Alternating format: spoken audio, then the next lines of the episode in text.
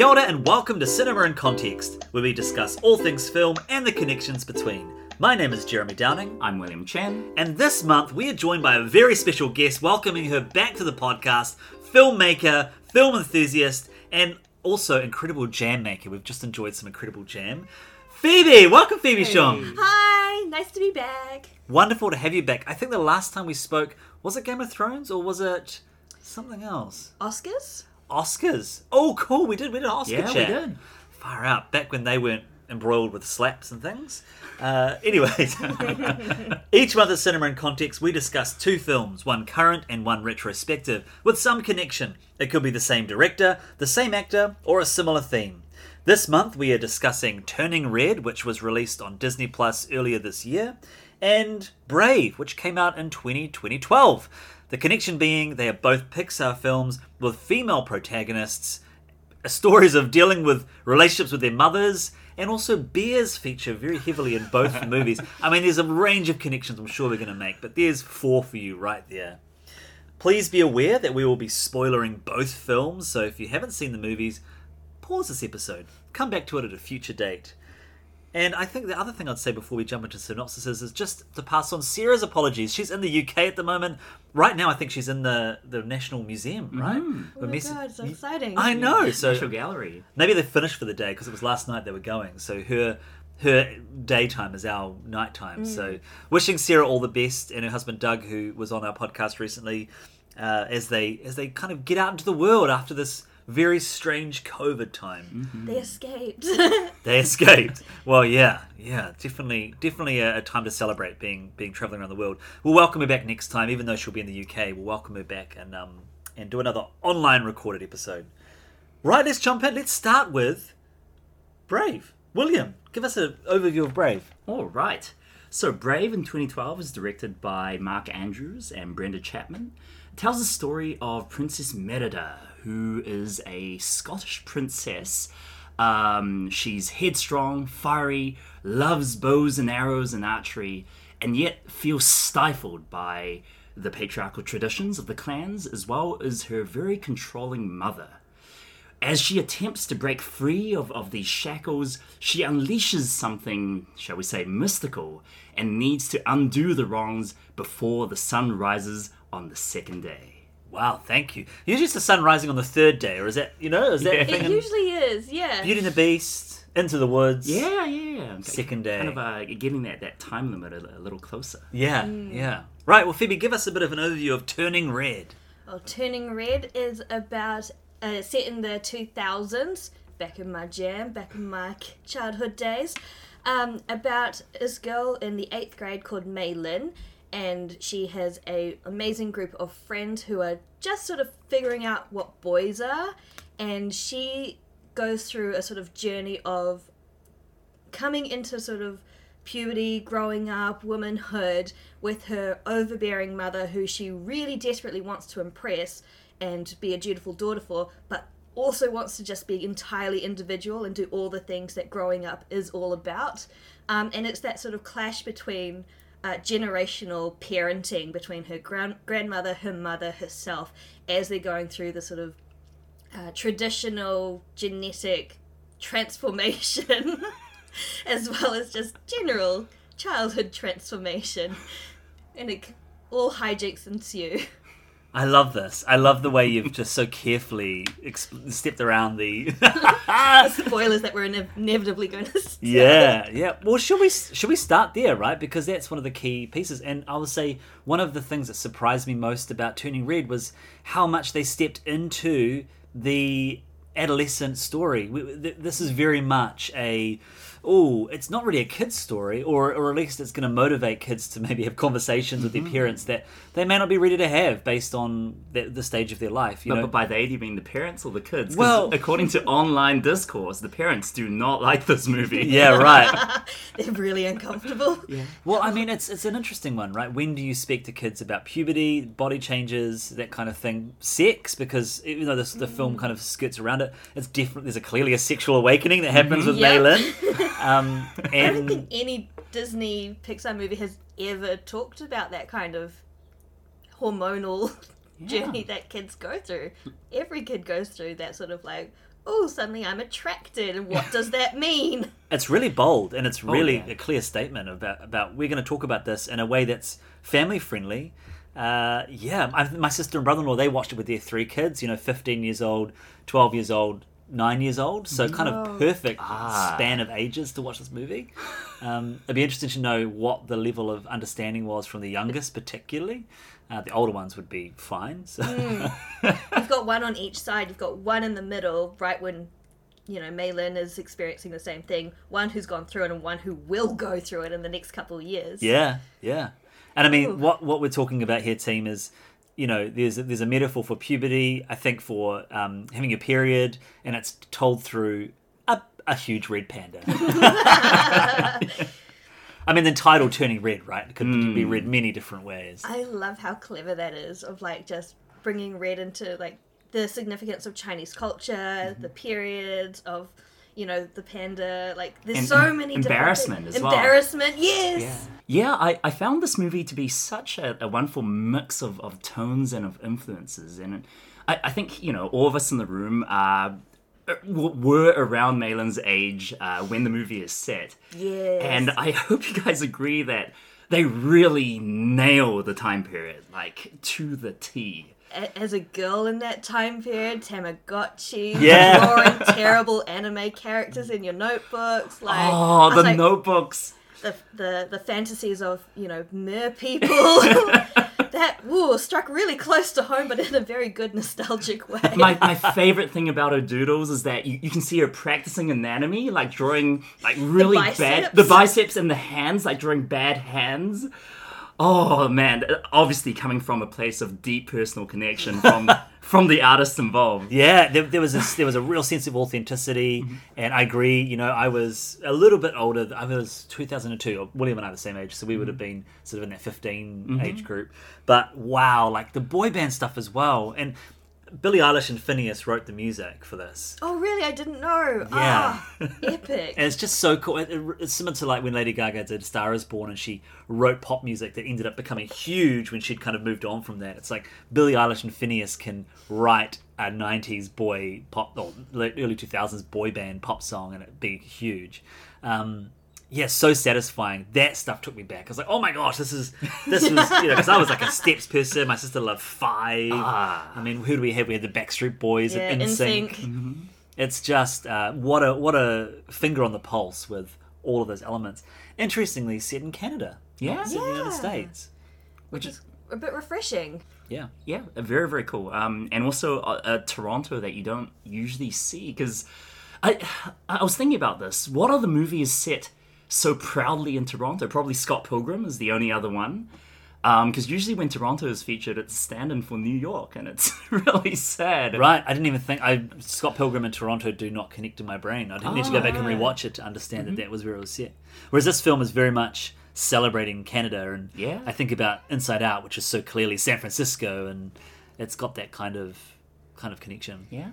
It's kind of got that multiculturalism that Canada's quite well known for as well. And I feel like I don't know if it sort of felt like they gave themselves more permission to have, you know, the um, the Indian security guard and you know Meilin's family, and you know just to have a bit more sort of.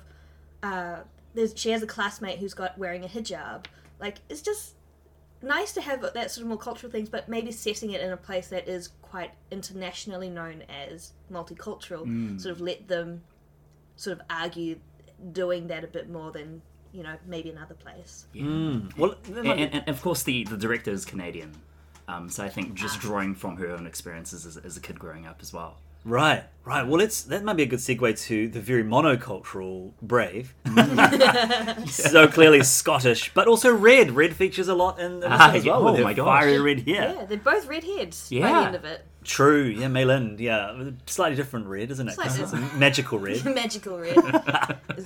Merida's very naturally gloriously red. Mm-hmm. Her hair is one of the most impressive animation aspects of this. Movie. I think all hair in this movie. I mm. guys, I forgot how pretty this movie was because Turning Red is beautiful, and I, I think back to Brave, and I remember back in 2012, like going going to see it with friends and thinking, yeah, it's it's all right. It's it's not top tier P- Pixar, and rewatching it. I don't think is it it is top tier Pixar, but man, is it pretty! Like the the fur of the bears, um, her hair, but basically anything to do with body hair, right? The the beards, like it looks so good, just so good. It's aged really well because that's 10 years ago now. Yeah. And it still looks so good. Ah, it's a shame that it never got like the same kind of hoo-ah kind of like as uh, Tangled did just after it and then Frozen a couple years after Yeah. that. It's interesting you bring up Tangled and Frozen because I was getting confused with those movies as I was watching Brave. I was like, I'm sure she goes to see a witch, but no, maybe that's the Tangled. witch. And then I know that there are like wisps, but maybe I'm thinking of those little rock creatures from Frozen, and it really was, you know, I was remembering things correctly, Yeah. but I just was getting confused. Because it was such an interesting period in Disney and Pixar animation, right? Because Pixar had just, well, a couple of years prior had been purchased by Disney. And then you have this project sandwiched between Tangled and Frozen, uh, both of which went through so many iterations as well. Uh, and as did this film. I think I remember reading about it in, in animation blogs back in the day, and it was The Bear and the Bow. Um, and then it became Brave, just like Frozen used to be the Ice Queen, and, and then everything was rejigged. Um, and it, it feels like there are growing pains in this movie. Like it is a movie that feels uh, that it's made up of many, uh, many, many disparate elements, and I, I don't think they cohere quite as well as you would want to. Um, but they are there, and it's it's fascinating. I looked at the timestamps at two particular moments in this movie because what I remember with Brave was that I was like, oh yeah, it's fine, it's pretty, I like some of the ideas, but as a whole, I felt that the hour and 35 minute runtime it just didn't quite land and i didn't quite know why and in rewatching it the other night i realized the actual turning point of the film doesn't occur until 40 minutes into the movie oh, really? and then the resolve, which is the emotional heart of the movie between the mother and daughter, occurs half an hour later, and then you've still got 25 minutes of film. Mm. So, really, for me, the story is only half an hour part of this hour and 35 minutes, which is it takes 40 minutes for the mum to turn into a bear. And then by the time Merida is talking to the crowd and the mum's advising her that she can change fu- change tradition, I mean that's the end of the movie. That's Yeah. they've they've worked out their differences, and then there's just this whole sequence of kind of fighting the Action bear. set piece, yeah. And Yeah. in the moment when she cries on her mother, it's she says, "I'm sorry, I'm sorry, I'm sorry," but I feel like she kind of already had that moment No, see, earlier in the movie. I that's what I thought when I was rewatching it as well, but I was just like, oh, why aren't we ending the movie when she's talking to all the different clans? Because she's taking personal responsibility, but she doesn't say sorry. She's not saying sorry to her mum, and that's the whole thing is that the men the the break is between her and her mum. So she's taking responsibility, she's acting how her mum wants, but she doesn't actually say sorry then. So it's and that's why it doesn't work when the cloak gets put on the bear. She's like, "Why isn't it working? We've done all the things. We've mended the um, the tapestry, and it's her saying I'm sorry, which she hadn't said. Which is why I was like, oh, when we got to that scene, there must be something else because it can't be that easy, you know. But um, I think that I, I hear I hear you, Phoebe, and, and I think that is probably the growing pains you talked about, and the film kind of needed to go through another few rounds of the think tank process, whatever they have, to align some The, of the those sweat box. Yeah, to align some of those layers because at the moment you've got kind of different parts happening in different parts of the movie. Whereas if it was all aligned in some way, it would Yeah. be far more satisfying. Um, I really like um, the the the, the every, everything to do with. Um, Merida and Eleanor, the mother, is the best parts of the movie. Like they are the strongest Sure. parts. Everything to do with the comic relief of the men and the boys, like, is fine, but it's just it takes a lot of that to get to the story that we kind of care about. They take up a lot of screen time. Far more than I remember. Um, Yeah. Like jokes about kilts and butts and like, I guess it had to be contractually in there. It's a film about Scotland. like, yeah. um, because you, you know the the movie like it's such a fascinating process, right? Because this was Pixar's first movie, like sole female director, Bra- uh, Brenda Chapman. Who have you guys seen Prince of Egypt? Yeah. I love Man, that movie is awesome. Does she It's- direct it? She's, um, I think she's one of the main directors. It, Right. it was three directors. Uh, Simon Wells was, uh, the other guy, um, who is H.G. Wells' grandson. Uh, is weird. What? like, but yeah, she went from DreamWorks to, to Pixar, and this was her big thing, right? And in interviews, she was saying how she was basing it off her relationship with her daughter, and it was driving this whole plot. And then she was removed from the project um, because of quote unquote creative differences. But then she stayed on as credited director, like she was still there for story stuff. She just wasn't directing the thing and uh, Mark Andrews was, was brought on, who's one of Brad Bird's guys that he uh, brought into Pixar from the Iron Giant, and they worked on Incredibles and stuff. And so you have these two very, very different sensibilities clashing. And, and then on top of that, the co- do you guys see who the co-director is? No. That's Steve Purcell, who's the creator of Sam and Max. Do you guys remember that old LucasArts point and click game? Not really. No. It's like a big old dog detective and his crazy bunny sidekick. And so he's like a crazy comics guy, and he's like bringing in the comedy. And it's just this mishmash of tones that I think it's, it's fine in the end, but you feel that. Oh my gosh, you feel that. Yeah, it's it's a definite mixture of tones, um, and I feel like the heart of this movie, like I see it as the mother and the daughter, and I I kind of wish that there was a clarity of in the film that recognized the strength of the film. Um, I mean, it is there, but like you said, there's a mishmash of other things going on. I, I wish Eleanor had more screen time, like not as a bear, but as a speaking role. And something is more than just constantly telling off um, Merida the whole time. Yeah, Have yeah. a bit more. She, there were glimpses of that, but yeah, I agree. I wonder if they learned from this experience because they really had worked through many of like the, a lot of the Pixar movies now. There's a real strength about them that I mean, you have a few that dip and dip and dip in and out of how strong they are, but So it was Brave after Tangled? Uh, yeah. I, I think. Tangled was 2010, and then Brave 2012, Frozen 2014 or 2013. Oh, out of those three, Yeah. Tangled is definitely my favorite. Oh, yeah, Mi- mine too, mine too. well, Tangled is Disney, right? Yeah. Oh, Disney I and see, yeah. uh, Tangled and Frozen. So Brave is coming out the same time as what Monsters University. Uh, no, uh, Wreck-It Ralph and Paranorman. Oh, okay. But in terms of Pixar, I'm talking about Pixar movies. Oh, uh, yeah, uh, I think Brave was the only Pixar movie to come out in 2012. right. Yeah. Right. But it was around that same kind of few years as Monsters Yeah. University. Uh, Cars 2 was the one 2. just prior. I see your grimace, Jeremy. Was Toy Story 3 around this time as well? Uh, 2010, so that was slightly before. Okay. Yeah. Yeah.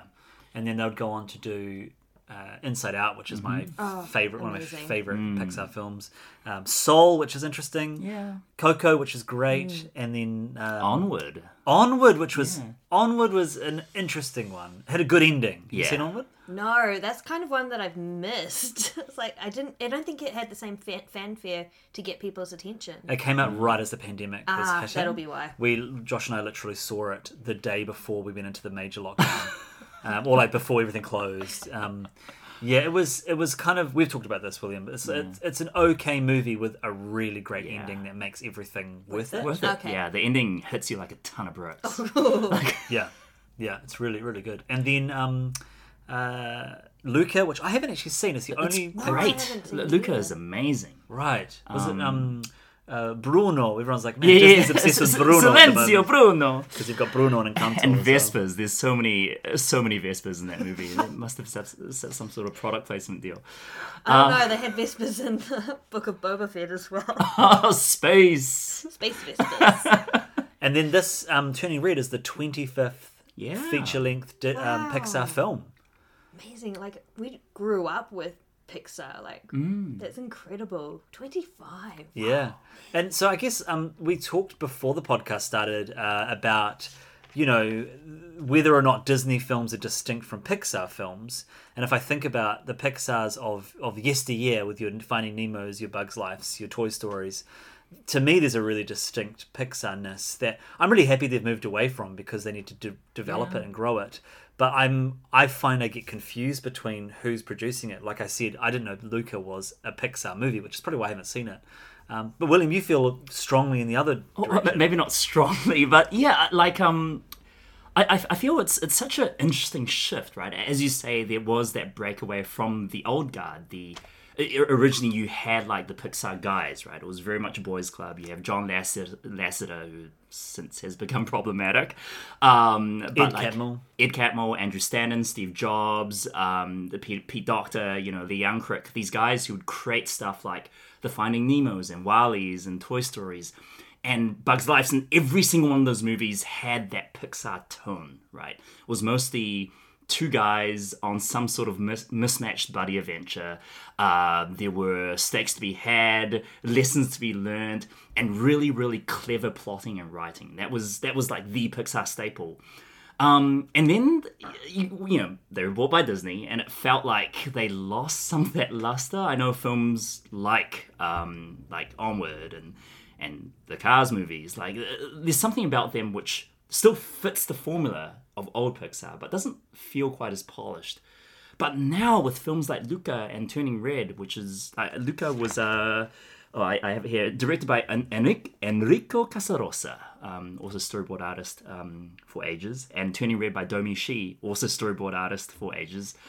Um, it feels like we're turning a corner and letting like fresher voices take on these these big creative roles. Um, and it, it does feel different. It does feel very, very different, especially Luca and Turning Red. Like it's um, they are they don't seem like Pixar movies, but at the same time, there's a bravery about them that is definitely not Disney. Like, no matter how good movies like Encanto and Zootopia are, to me, they still feel constrained within the very glossy Disney veneer.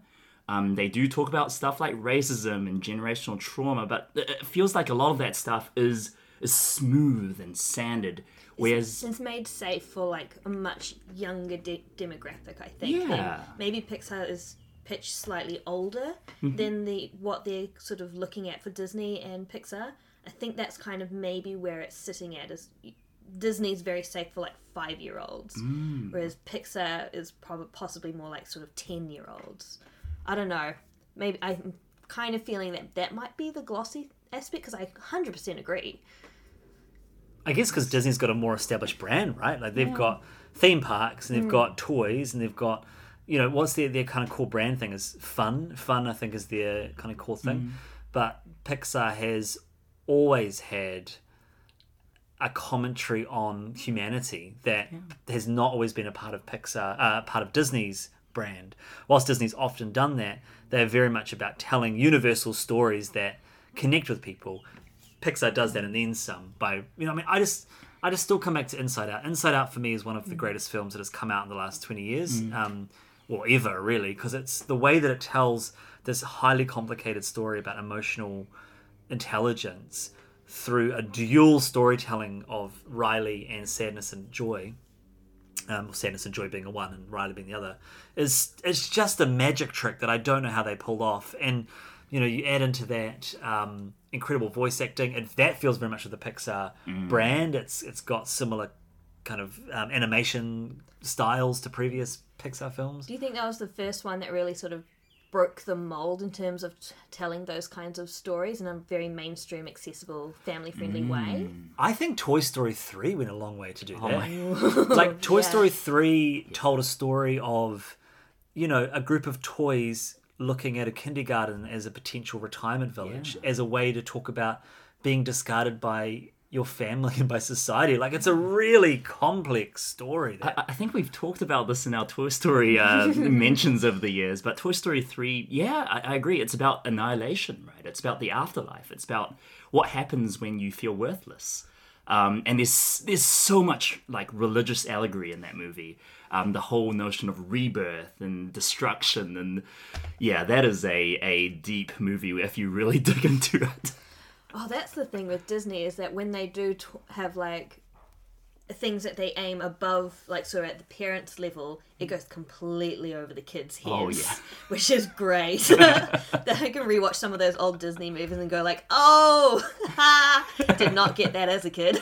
One of the things I love about Disney and Pixar uh, is that they've never truly succumbed to the Shrek formula. Now, I love Shrek.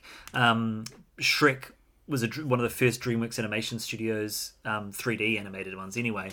Uh, and that brought in the kind of like parent parent jokes that are very much pop culture referencing, kind of riffs on that. You know, in Shrek, you've got the classic Matrix. Um, bullet time you've got various other you know references i love it for shrek and that's part of that dna but dreamworks animation then proceeded to roll out and they still roll out and a lot of other animation studios roll out films that are just doing that formula. And and Pixar and Disney have done it a little bit sometimes, but they've they've never relied on that.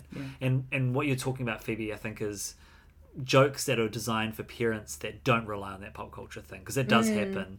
And I think about early like Disney Renaissance, for instance. There are some jokes in there that are pretty cheeky, but they're but they're not pop culture riffs. Yeah, I, I guess un, until you get to Aladdin, and then that's nothing but pop culture riffs because of Robin Williams. Robin Williams, right? That's, so yeah, true. I hadn't thought about how, the influence of Robin I, Williams. I think he basically created Shrek, right? Uh, If it weren't for Aladdin, you wouldn't have Shrek. Wow. Because th- those were both Katzenberg joints. Oh, were they?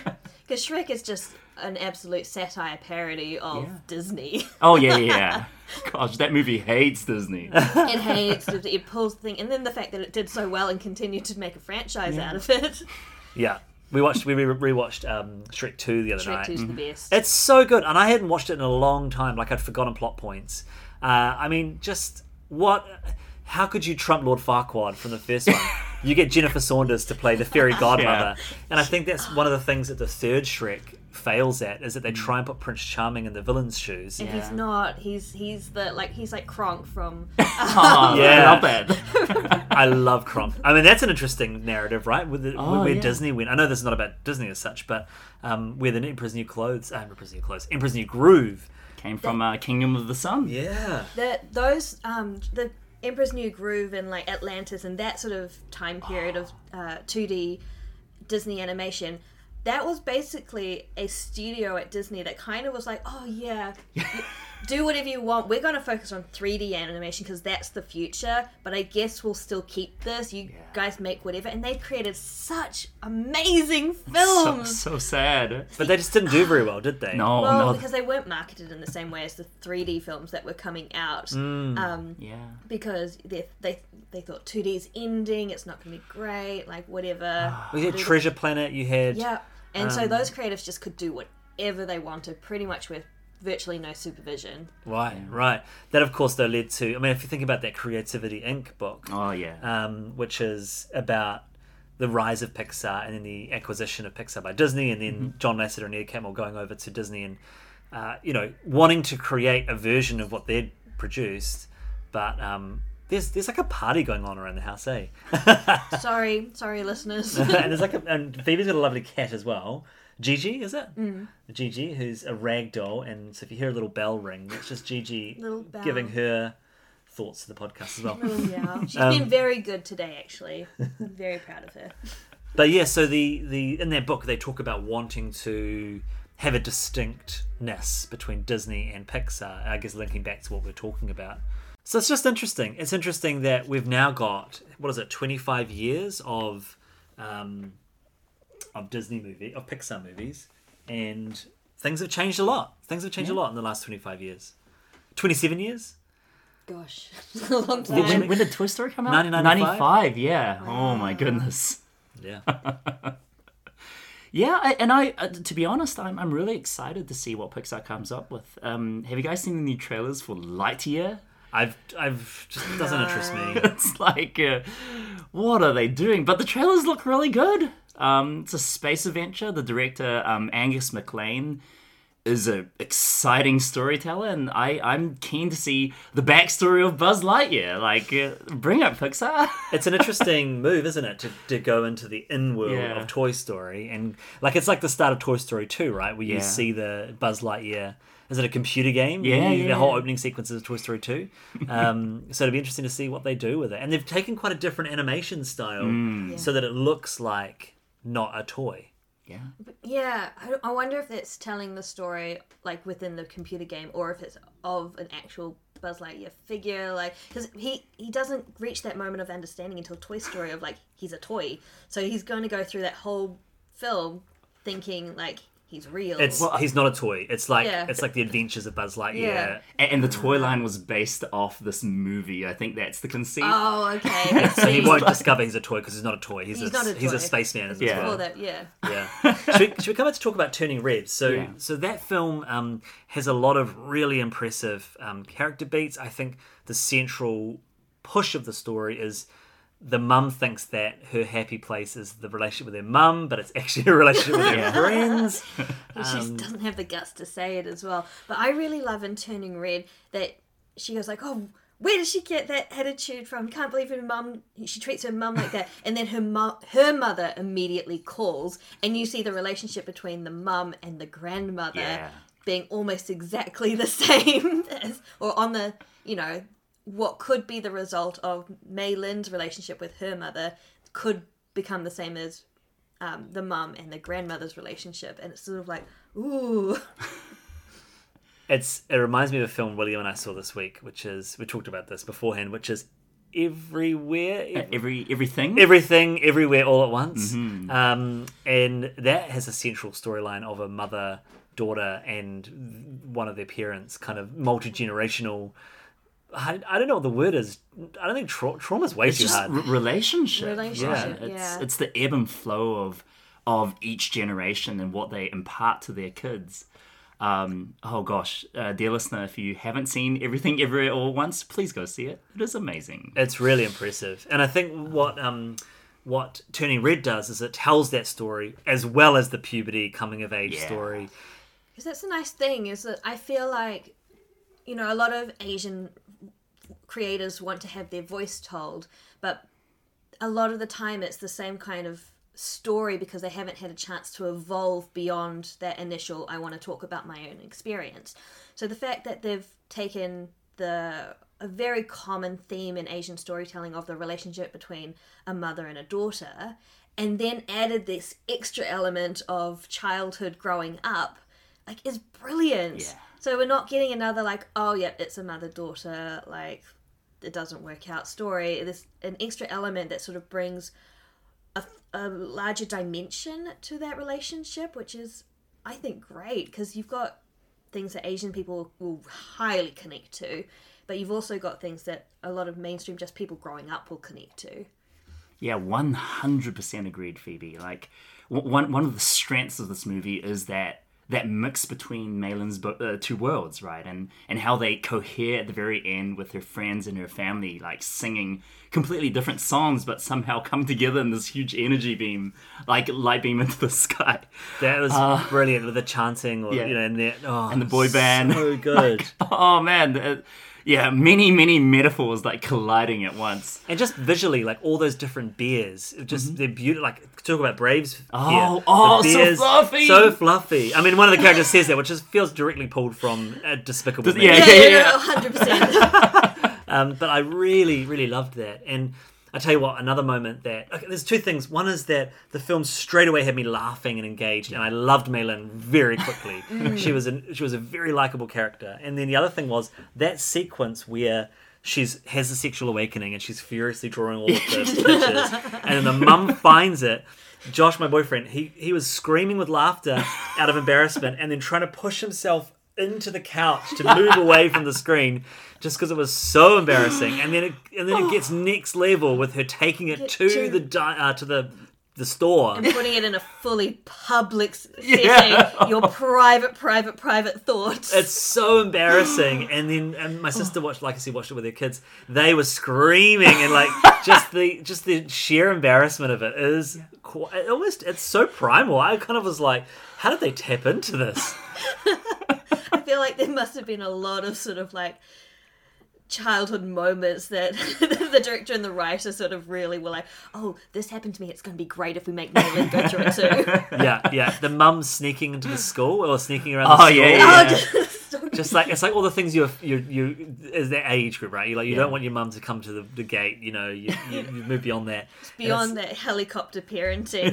it's like the worst thing that could happen. And then holding up the pads like oh, oh my god. Worst thing ever. yeah, so good. I, I like part of me thinks it's over the top it's exaggerated but I'm like I'm sure that's happened to people. Oh, yeah.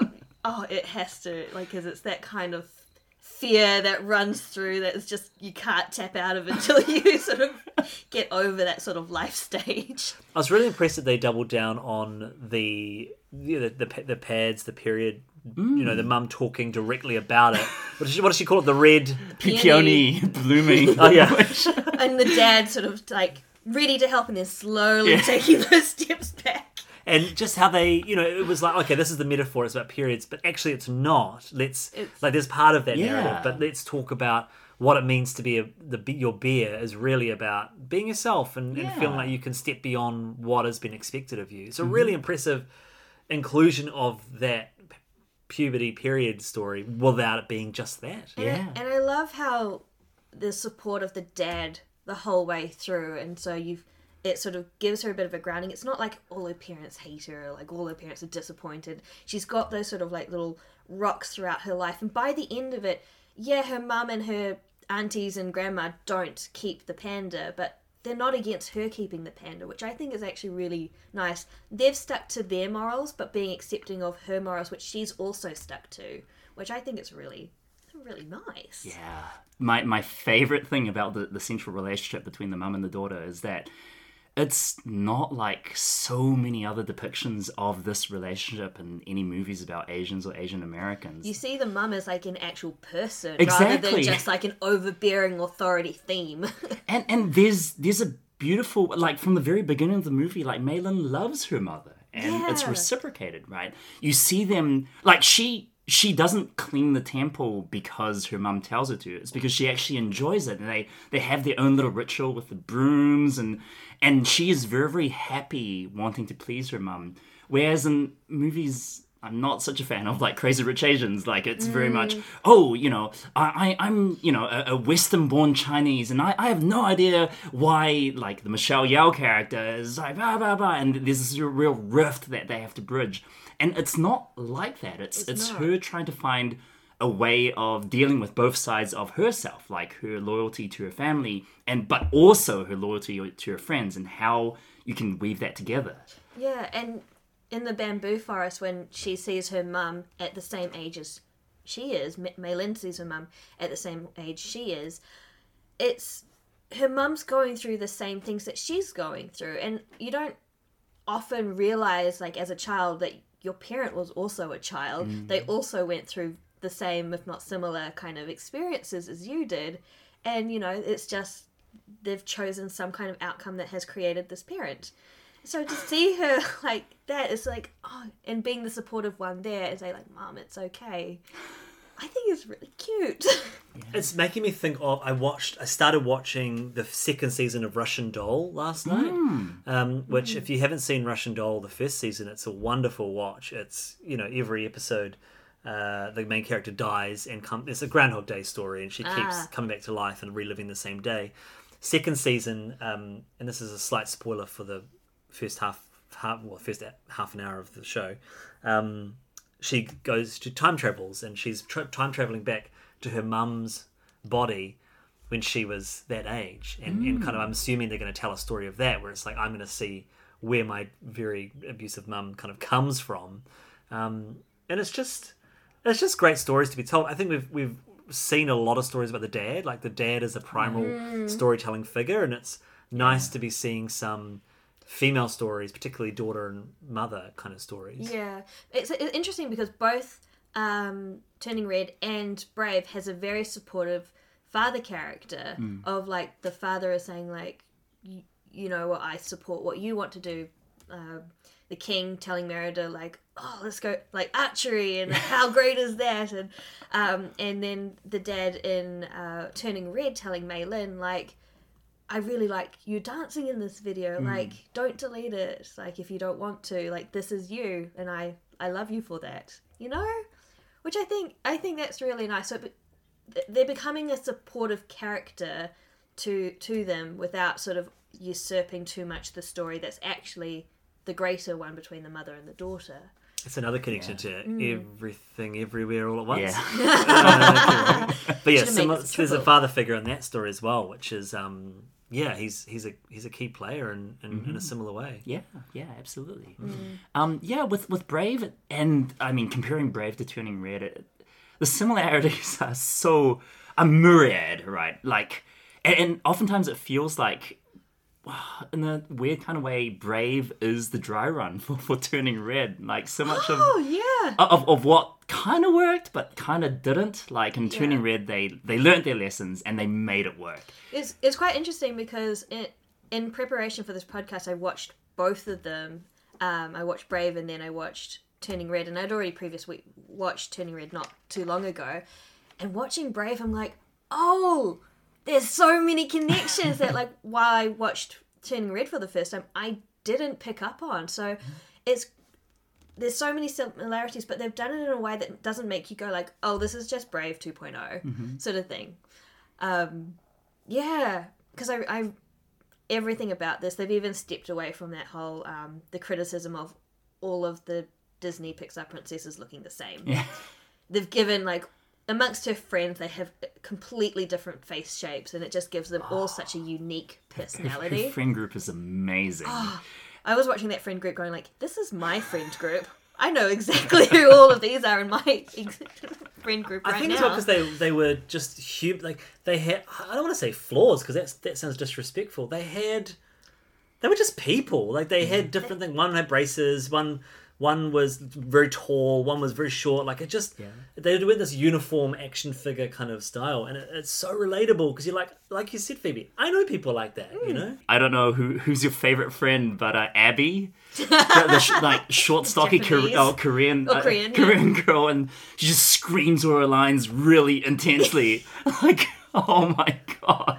Oh, oh, I can't remember. I like her friend who's like very dry and she's reading that sort of Twilight Uh, yeah, knockoff um, kind uh, of uh, book Pri- at the Priya, start. yeah. Priya. I really like her and she's just so deadpan the entire time, but she's got that same supportive like energy as everyone else. Like she's in on the pleading puppy dog eyes and the enthusiasm for the boy band, but she does it just so flat. I love it. I love how they captured that age group because I think that age group they are it's quite a um, can be perceived as quite a bratty age group because they are stepping into their adulthood, but they're still very much kids. Yeah.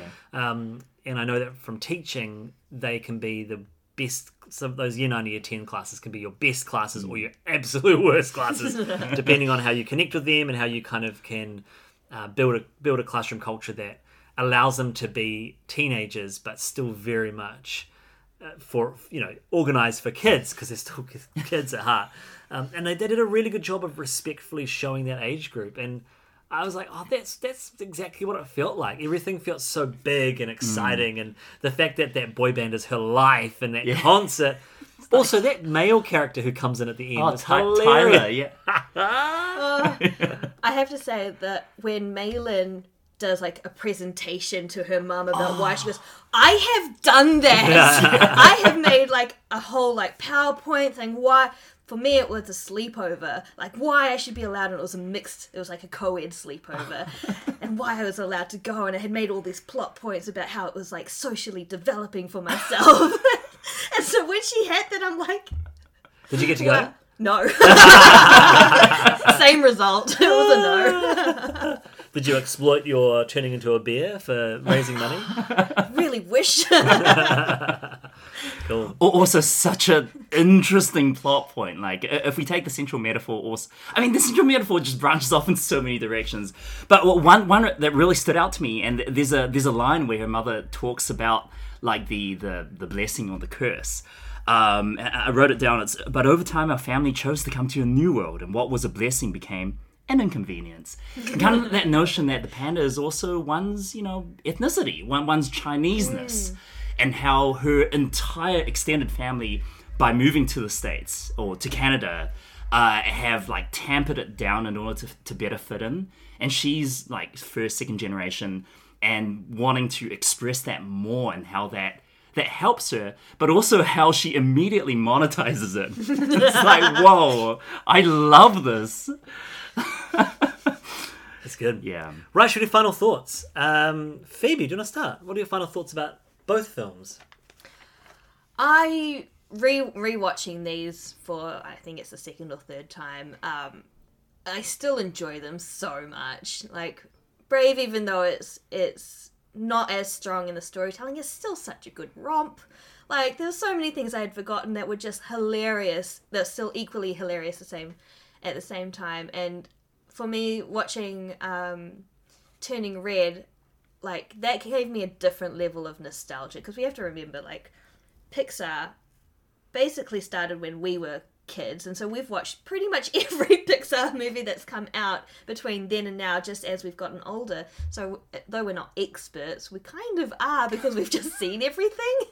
Um, like it's still really enjoyable and i love the way that pixar is bringing in all the different voices it's touching on communities that haven't really had those stories told as much more now which is great um, and yeah, like if more people can sort of see that and sort of experience other cultures in this kind of way, like, oh, I love it. It's I would watch uh, Turning Red over and over and over and over and not find it annoying or uh, like I would. Yeah, I could probably live off watching that. it's so good. They've nailed it. They've absolutely nailed that film. Nice, William. Yeah, um, Brave is better than I remember it being. I remember watching it at the movies and thinking, yeah, this is this is all right. It's a bit disappointing, especially because it came out after Cars 2, and that was such a car crash of a movie. um, it's like Pixar's bouncing back. Oh, well, they kind of are, but it's it's fine. It's fine. It's pretty. I think that, that that's its main selling point. But the central relationship works. It's just a little slapdash. Uh, Turning Red is, is just such a breath of fresh air. Like, I, I know we talked about it prior, but it's so funny. Like, it's hilarious. I was laughing out loud throughout. There's things that they do with the artistic influences, like it's obviously influenced from by anime. Uh, a lot of it looks like Studio Ghibli stuff. Um, the the fluffy panda reminded me of uh, My Neighbor Totoro a lot, um, but also like the the color palette. There's a scene where the girls are on on a rooftop at Tyler's party, and it looks like something I think I said in our group chat, like straight out of the watercolor backgrounds of Sailor Moon or or like Samurai Pizza Cats. You know, this this very pastel look, and obviously referencing something that means a lot to the creatives.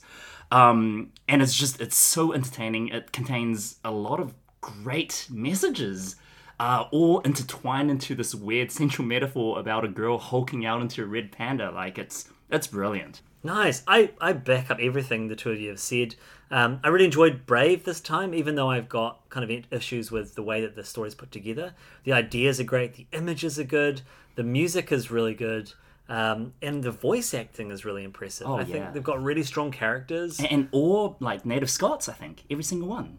Is Emma Watson Scottish? Uh, Emma Thompson. Emma Thompson. Yeah. I was getting my Hermione's and, and, and, Nan- Nanny McPhee's mixed up. Um, and, and for um, I, I think oh, maybe I should double check that. Yeah. but, but I know because originally they were going to get uh, Reese Witherspoon for Mer- Merida. Right. Uh, Oh, and- that would have been so different. So odd, very odd. I love, I love, um, what's her name? Uh, K- K- Kelly Macdonald. Kelly Macdonald. Yeah. She's so great. I mean, she's done so many different great things, but Boardwalk Empire is the main thing I remember her from. I mean, maybe Trainspotting, but she is more of a more to do in Boardwalk Empire. But she's fantastic. Um, so yeah, it was it was good. I don't think I would go back and watch Brave very often. It's not something that I have a huge desire to revisit again. But Turning Red was just an absolute joy. Really strong and really different to what is happening not just in Pixar, but I think the way they're telling stories are just really cool. I think it just goes to show like if you can give new voices like a chance. I I think the directors and the storytellers for Turning Red got heaps of it feels like they received a whole lot of freedom to do what they wanted and it shows and it pays off like in spades. Like I'm excited for more stories like that that's not sort of controlled by executives who aren't part of the story or the world that's being told. Excellent. Well, thank you for listening to another episode of Cinema in Context. If you enjoyed our podcast, then please share it with your film loving friends. You can listen to Cinema in Context through SoundCloud, Spotify, Stitcher, Radio Public, Amazon Music, and Apple Podcasts. You can follow us on Facebook, Twitter, YouTube, and Instagram, which are great places to let us know what you think of this episode or give us suggestions for future films to discuss and compare. Look out for our next episode in a month's time, and until then, Noho Bye.